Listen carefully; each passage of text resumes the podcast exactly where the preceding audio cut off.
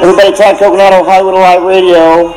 Welcome to this segment of the show. We're so excited that you've joined. I have an amazing guest on the line right now. His name is Aubrey Huff, and he has been in uh, baseball for many years, actually retired now, but just an amazing uh, record. And I want to talk about that today. He was on Tampa Bay, Houston, Baltimore, Detroit, and then he ended up in San Francisco with an amazing testimony for the Lord. And so, Aubrey Huff, welcome to the show.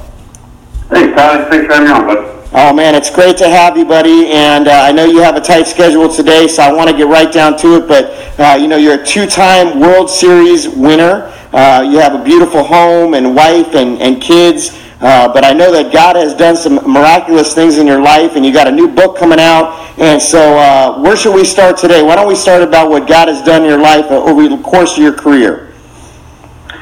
Well, you know what? I, I, as a young man growing up at six years old, uh, my father was tragically murdered in Abilene, Texas, and Oof. I grew up without a father. And um, shortly thereafter, my mom uh, started taking us to church a little bit, but uh, it wasn't something I really enjoyed doing. You know, you go and to an hour sermon, and as a six-year-old kid, you're kind of bored. And she would drive us to go to um, Pizza Hut and play Pac-Man and get a pizza afterwards, so we'd go and do all the. we did that quite regularly uh, every Sunday, and you know, as I got older and older and older, um, we stopped for whatever reason going as much. And once I hit high school, I stopped going all together. And, you know, I turned out to be pretty good at baseball. Took a scholarship to University of Miami. And, and uh, obviously there, you go to college University of Miami. And Yeah. God was farthest thing away from me. You know, I, he wasn't even a blip on the radar. Sure. Out partying, drinking every night, doing what the college kids do. And, Yes. and um, you know, it was a good time, but it was, uh, you know, it was, I was living for myself. Mm. And uh, I get drafted by the Rays. Um, spent about nine years at dead last teams, the Rays and Orioles, and, and I never got the playoffs. The, the losing was starting to get to me, the misery was starting to get to me, and no matter how much I drank or partied, it just wasn't taking away that joy. It just wasn't giving me any joy at all on the field. And I started crumbling, you know, and, and I was you know, I was happily married and had a child. I had one child at the time. Yeah. And um, and then um, you know I just got to the point where 2009 I was introduced to a drug called Adderall, Mm. and it turned me into a, just a crazy maniac, man. I mean, Yeah. I was boozing even more, and addicted to it, you know, the whole nine yards. But anyway. Well, Aubrey, let me let, me- let me stop you there. Let me stop you there, Aubrey, real quick. So you you're living the life. You got the house, the wife, the kids. You know the money. But you're saying that you're, you you felt miserable inside. That you you still felt depressed. Uh, you know, I, I read uh, something you know about your father, and you just mentioned that as well. Uh, you know, trying to find. Uh, you know, you said baseball became your father actually in the interview, and uh, and you know, but you still felt an emptiness in your heart. Is that correct? Oh yeah, man. I mean, it was no matter what I did, no matter how much I drank, how many drugs I took, how much money I blew, how many uh, places I went partying, it just didn't never feel anything. Um, it, it, it took away a temporary um, void. I mean, it, you know, the time is just something to do to keep my mind occupied. But Sure. you know, when I'm sitting there, it's quiet inside my house. Um, lights are out. It was very miserable and lonely, and um, I just didn't. There was a big hole in my heart that I just didn't had no idea how to fill. Well, and you know, so many people today. I mean, I remember when I was growing up on MTV, they had cribs, and you know, you watch athletes and all these people, celebrities, and you think, man, if I could just achieve that in my life, that's success. Like that's what the world teaches us. And here you are in that place, and and you know, you, you're looking elsewhere, and so you started taking Adderall. A lot of people are familiar with Adderall. For those that aren't, can you just give us a little back on what is Adderall?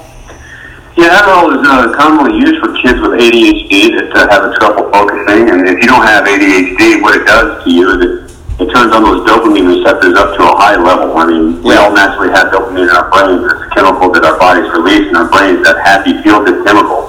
Right. And Adderall just triggers that by 10 times. You know, I, I don't even know what it's. So it's almost like an ecstasy in, in a way. It's almost like a I mean, it's, it's, it's basically it's cocaine in a, in a pill. It's an amphetamine. oof. And so it just it just turns you into this wild maniac if you don't need it. And it's very easy to get addicted to. And and um, the, the scary part about it is it's a lot like steroids or Yeah. testosterone. Once you start taking this stuff, your body naturally turns it off and can never turn it back on again. And Yeah. so, you know, if you start destroying those receptors in your brain, they don't grow back. Yeah. And I was lucky enough to get off them in time to, you know, get to be have some sense of normalcy. But there's so many kids out there today that are killing themselves because they can't find that natural happy anymore, and they're just Right. depressed. And, Mm. and I have trouble even today finding joy in some of the things I used to love so much. And, Sure. you know, it's something I'll probably have to live with the rest of my life. But with God, you know, I found the Lord, and it's given me a, a, a, just a ton of um, just love and peace and, and, and contentment. So Yes. that's helped me out a lot.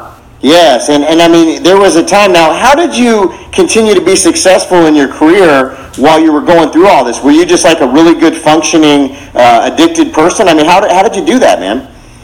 Well, I mean, I think you know, I've been drinking every day since I was in college, and it just becomes a part of you. I think, you know, I felt, I- you know, I, I felt actually hungover when I didn't drink or I wasn't using. Now it's, it just became a habit. It just became something I was so used to. My body became used to. You know, looking back at it now, it's almost amazing I didn't die of a heart attack or something on the field. So. Sure, sure. Um, yeah, I mean, it's yeah, you you hit on the head. I was a fully functional alcoholic and drug addict. Wow, wow. Now, how? So now you go in 2010 to San Francisco, and, and just so you know, I have a lot of family in San Francisco. They're very excited that you're on the show today, um, and my grandfather would have been absolutely excited, man. But uh, you know, you're in San Francisco. You uh, you know, during your time there, you got two World Series rings. You know, was it that period of time that God started moving in your life?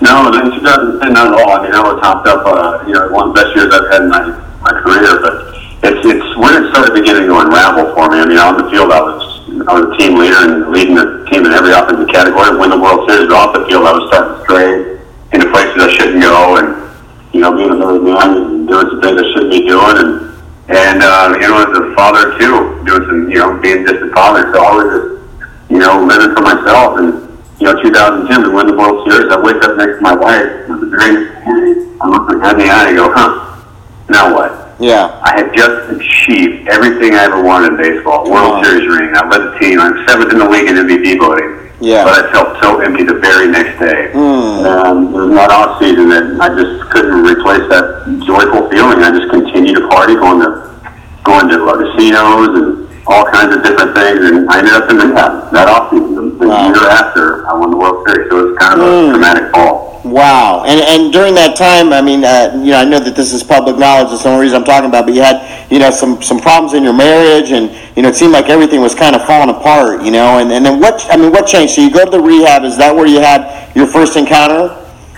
Yeah, man, uh, I'm in rehab. Uh, it's crazy, you know. We're, we're in, uh, in Scottsdale, Arizona, at this facility, and you know, you have kids there that are, they got now, and you know, you got 30, you know, 30 year old pill addicts like myself. You had people on oxygen tanks, and you know, alcoholics that have been drinking since they're 12. You know, Wow. just all kinds of different people, and you know, we're all outside most days trying to make this putt outside. It's about a 65 foot long putting green, and nobody ever makes this putt. It's just almost impossible to make. And the counselor came in and grabbed us out for our final counseling session of the day. Sun was setting. It was a beautiful night.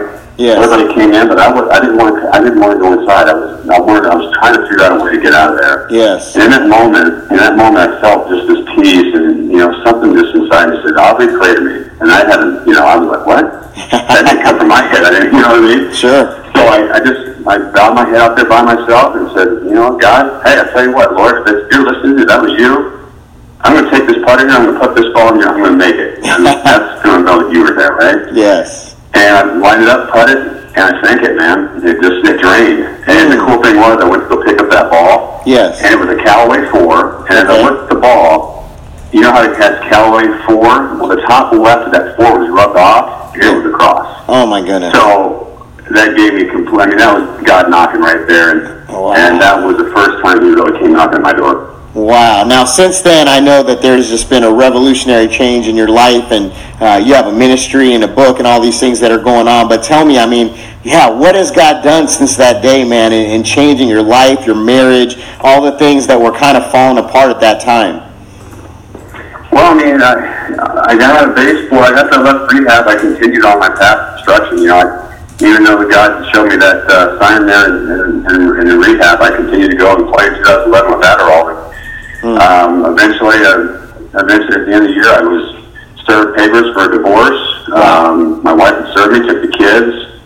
Um, I'm happy to report we're together now and better than ever. But Yes. you know, through that experience, I, 2012, I'm playing clean for the first time in my life, trying to get off these things. I had my first ever panic attack, which makes you feel like you're having a heart attack. Sure. I had no idea what was going on, and from that moment on, I struggled through panic attacks for about three years straight. Wow. Almost every day. It got to the point where um, depression was at night, panic attack during the day. I got to a point where I was so low in 2014 in October where I walked in my closet with my family in the living room. I put a gun to my head, and all I had to do was pull the hammer back and pull the trigger. And I was in the closet crying to God, and there's just this peace about me. Uh, about an hour crying to him. I put the gun down. I'm just screaming and, and I was kind of mad actually. Hmm. And why is this happening to me? Why am I going through this? And, and I'm sitting there laying there on the ground for like an hour, just kind of hmm. finally calming down. I just had this feeling like, oh, Aubrey, if you want my perfect peace, Yes. you have to give up control and follow me. And hmm. that's, I, I had just never really asked him into my life. I never really gave him my life until that moment. Yeah. It was in that moment, in that closet, I gave him my life, and it's just changed everything. Oh my goodness, man. Well, I, you know, I, I know that I had a similar experience, and not not quite the same, but very similar in many aspects. And uh, I tell you, there's nothing in this world that can fill the void like accepting Jesus Christ, the ultimate void filler in our life. No matter what, you know, you mentioned depression. Uh, you know, there's a lot of people out here listening. I want to be aware of your time. We only got about one or two more minutes left. But for those people that are listening, uh, what advice would you give them uh, coming from uh, Major League Baseball, Aubrey Huff player? You know, what would you tell them, man? Those that look up to you, and you know, or maybe having a hard time with depression, dealing with certain things, addiction right now.